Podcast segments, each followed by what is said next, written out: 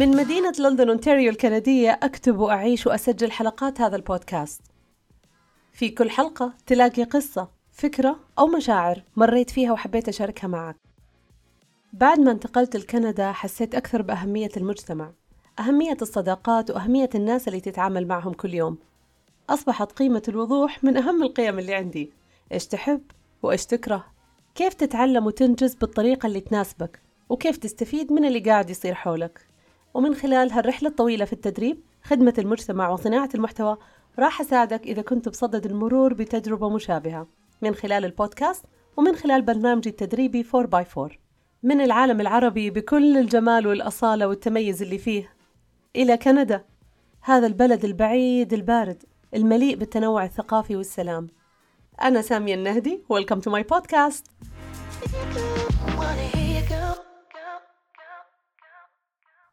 أهلا أهلا أصدقائي كيفكم اليوم؟ صراحة الحلقة هذه جات وبديت أفكر فيها في ديسمبر ديسمبر 2022 العالم كله احتفل تاريخ 18 ديسمبر باليوم العالمي للغة العربية. وفكرة هذه الحلقة كانت في بالي من هذيك الأيام لكنها نوعا ما تبلورت الآن. وقتها أكيد كثير منكم صادف زي بوستات كثيرة في التويتر وفي الإنستغرام تتكلم عن فوائد إحياء اللغة العربية وخاصة البيت تبع أحمد شوقي المشهور. إن الذي ملأ اللغات محاسنا جعل الجمال وسره في الضاد.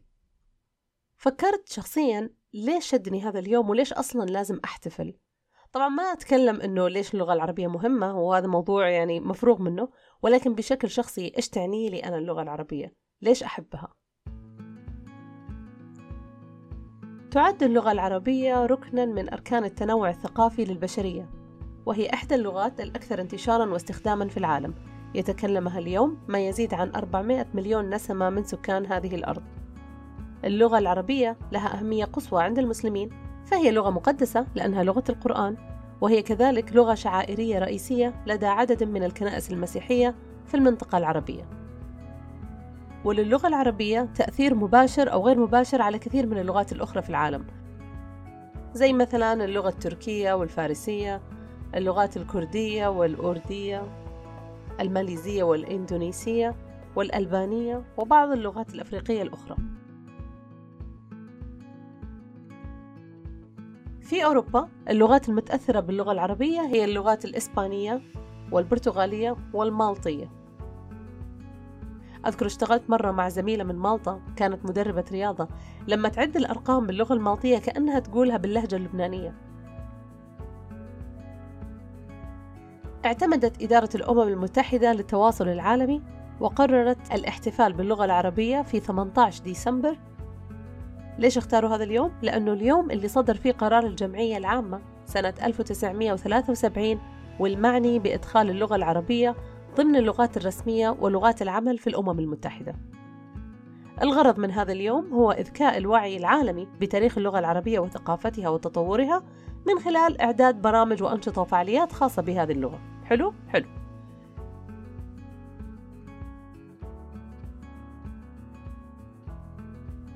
الموضوع هذا رجعني سنين كثيرة لورا يا جماعة. وأنا من يوم ما وصلت كندا شغلتي إني أرجع لورا. في نسبة سرحان لا بأس بها فالواحد كذا يجلس على الأطلال. ليش أنا أحب اللغة العربية؟ وكيف تدرجت في محبتها مثلا؟ okay؟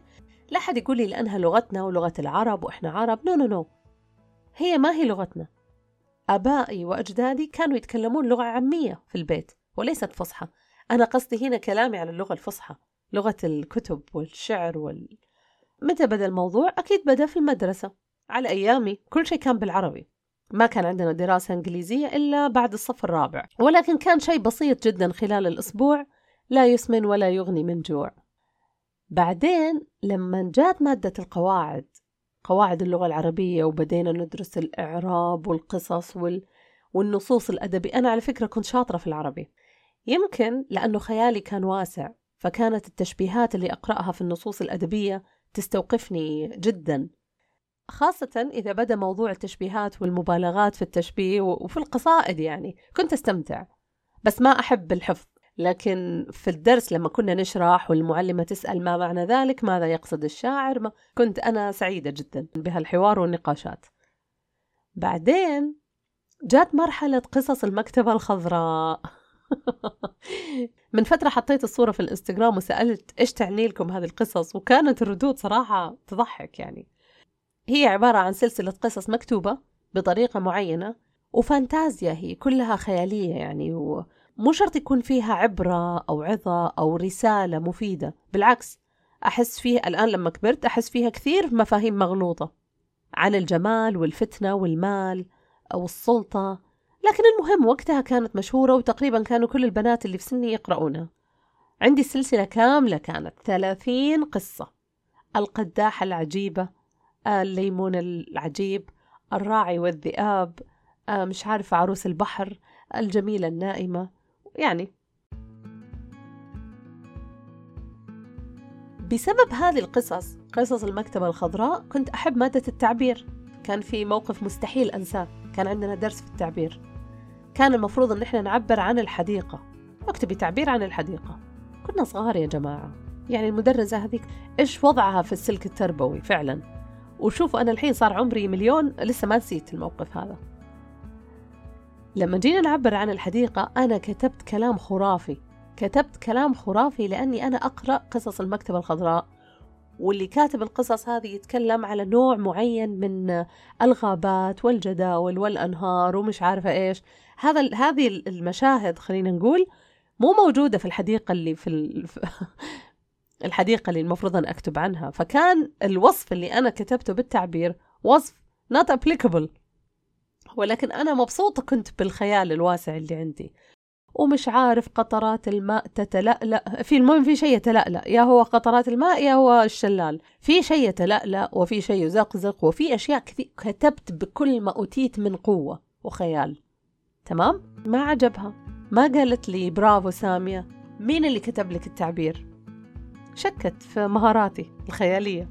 قلت له والله يا أستاذة والله. عاد تقولني ما أتذكر وجهها الآن ما أتذكر وجه المعلمة ولا أتذكر اسمها بس أتذكر هذا الموقف. أتذكر الحسرة اللي أنا عشتها. كله بسبب تتلألأ. بعد مرحلة قصص المكتبة الخضراء القفزة النوعية بعدين يعني لما صرت أسمع الأغاني القديمة اللي بالفصحى. تحديدا الأغاني اللي كاتبها نزار قباني. الله. بحياتك يا ولد امرأة عيناها سبحان المعبود بحياتك يا ولد امرأة عيناها سبحان المعبود. فمها مرسوم كالعنقود. ضحكتها ألبان وورود فمها مرسوم كالعنقود. ضحكتها ألبان وورود والشعر الغجري المجنون. كتب نزار قباني ما كنت أقدر ألاقيها بسهولة. حتى في الإنترنت ما كان ما كانت موجودة يعني. مو زي الآن. كنت حريصة جدا أني أوصي عليها أي أحد مسافر. لو عندي زميلة في العمل مسافرة لازم كنت أوصي تكفين فلانة. إيش تبغي من مصر؟ جيبي لي الديوان الفلاني. إيش تبغي من سوريا؟ جيبي لي الديوان الفلاني. لحد ما صار عندي مكتبة جميلة لطيفة من كتب نزار قباني. كنت متشبعة بهالنصوص لدرجة أني أزعل لما كان كاظم الساهر يغير في النص علشان أغانيه. أقول لا يا أخي نزار ما كتب كذا ليش على كيفك تغير؟ يعني كنت حاطة نفسي وصي على شعر نزار قباني. هل شعر نزار قباني أحسن شعر في الدنيا؟ لا ولكن عنده كان شغلة مختلفة. كان عنده شيء مميز كذا ما في أحد ثاني يقوله إلا هو.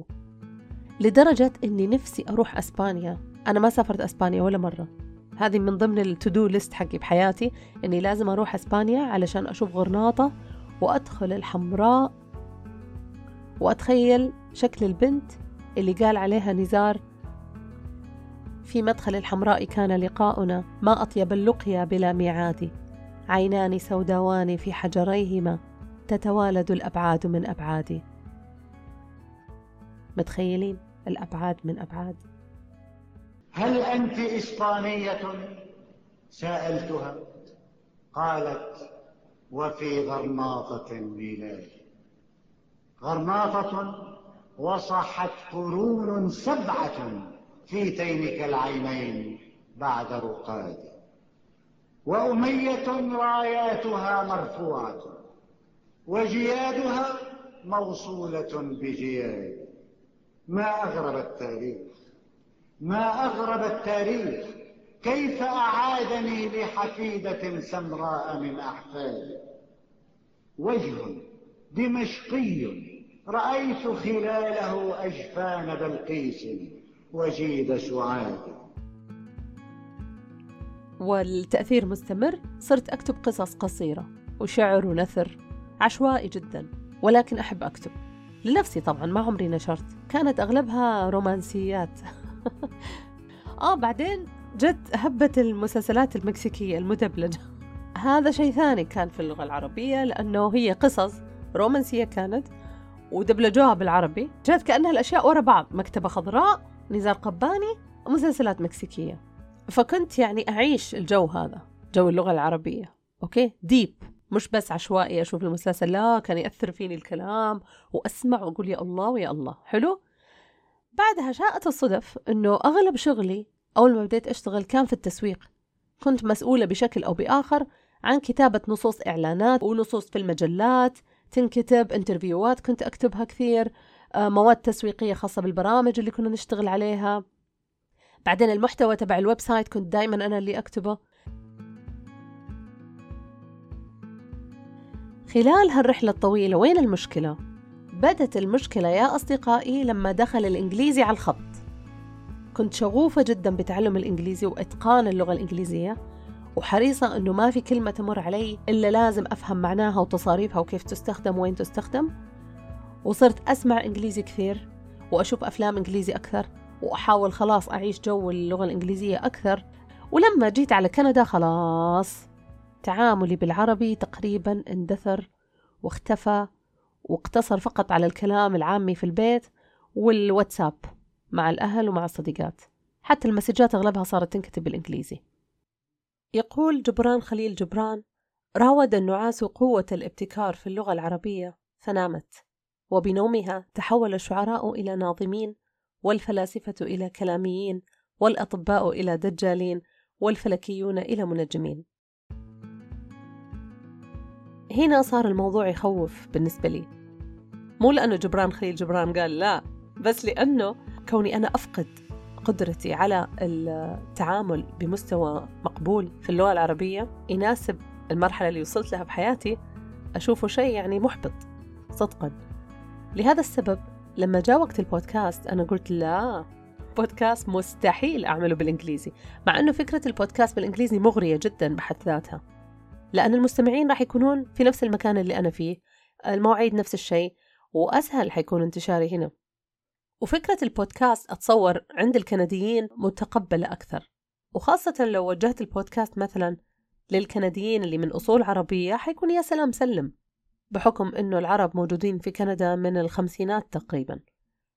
قلت أفضل طريقة أسترجع فيها تمكني من لغة الضاد وأرجع أعيش ال love story هذه القديمة معاها هو أني أشتغل عليها. كيف أشتغل عليها؟ بتقديم محتوى عربي. راح أشارك معكم اليوم الأشياء اللي أحاول أعملها باستمرار خلال عملي في هذا البودكاست. بالقراءة المستمرة. الأشياء اللي تقرأها يوميا حتى في التليفون تكون بلغة عربية سليمة أفضل مما أنك تقرأ أشياء مكتوبة بالعامية. بالإضافة طبعا إلى الشعر الشعر العربي القديم. بعدين تقوية اللغة العربية بالاستماع للناس اللي عندهم منطق واضح. الشيء هذا فرقه عن القراءة أنه القراءة أنت تتعلم أو تسترجع الكلام المكتوب لكن لما تسمع أنت تشوف طريقة النطق طريقة المشاعر اللي تجي مع كلمات معينة البرامج الوثائقية اللي بالفصحى. هذه فيها أشياء روعة.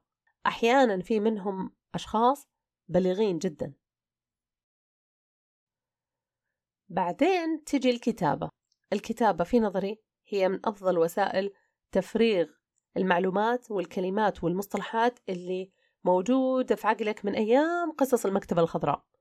تطلع الفارق هنا أنه لما بدأت البودكاست ما حرصت أنه يكون بالفصحى ما أعرف ليش. أعتقد أني كنت أبغى أمثل نفسي بدون تكلف لهذا السبب قلت خلاص بتكلم باللهجة العامية وبكتب باللهجة العامية ولكن الدمج أتوقع فرق معاي بين العامية والفصحى. أتوقع. أنتوا إيش رأيكم؟ والشغلة الثانية اللي لاحظت أني كثير أعملها في السنتين اللي فاتوا هي الترجمة وإعادة الصياغة. كثير من المصادر اللي أنا أقرأها أو أحاول آخذ منها معلومات متعلقة بحلقات البودكاست أو برنامج التدريبي هي مصادر باللغة الإنجليزية. هذا زاد عندي المرونة في استخدام اللغة العربية. أنه بسهولة أقدر أنا أعيد صياغة المعلومة وأقدمها بلغة سليمة. النقطة الأخيرة وهنا التجلي يكون. هنا آخر شيء اللي هو مربط الفرس. تقوية اللغة العربية بالكلام. دائما لما تتحدث أحرص أنه تستخدم كلمات مختلفة عن الكلمات اليومية اللي أنت تستخدمها. هذا شيء جميل. مع الوقت راح يدل على مدى ثقافة الشخص آه، مدى استيعابه للكلمات مدى تمكنه واستحضار المفردات اللي هو يحتاجها في حديث معين أو في نقاش معين. خذ وقتك تدرب. جميل جدا أن الواحد آه، يشوف التطور يشوف نفسه كيف كان يتكلم قبل سنتين وكيف يتكلم الآن. لهذا السبب أنا دائما أشجع المتردد أنه يعمل بودكاست أقول له توكل على الله وابدأ لأن هي خطوة عن تجربة شخصية مثرية جدا ورائعة لأن هي تنمي أكثر من جانب في شخصية الواحد.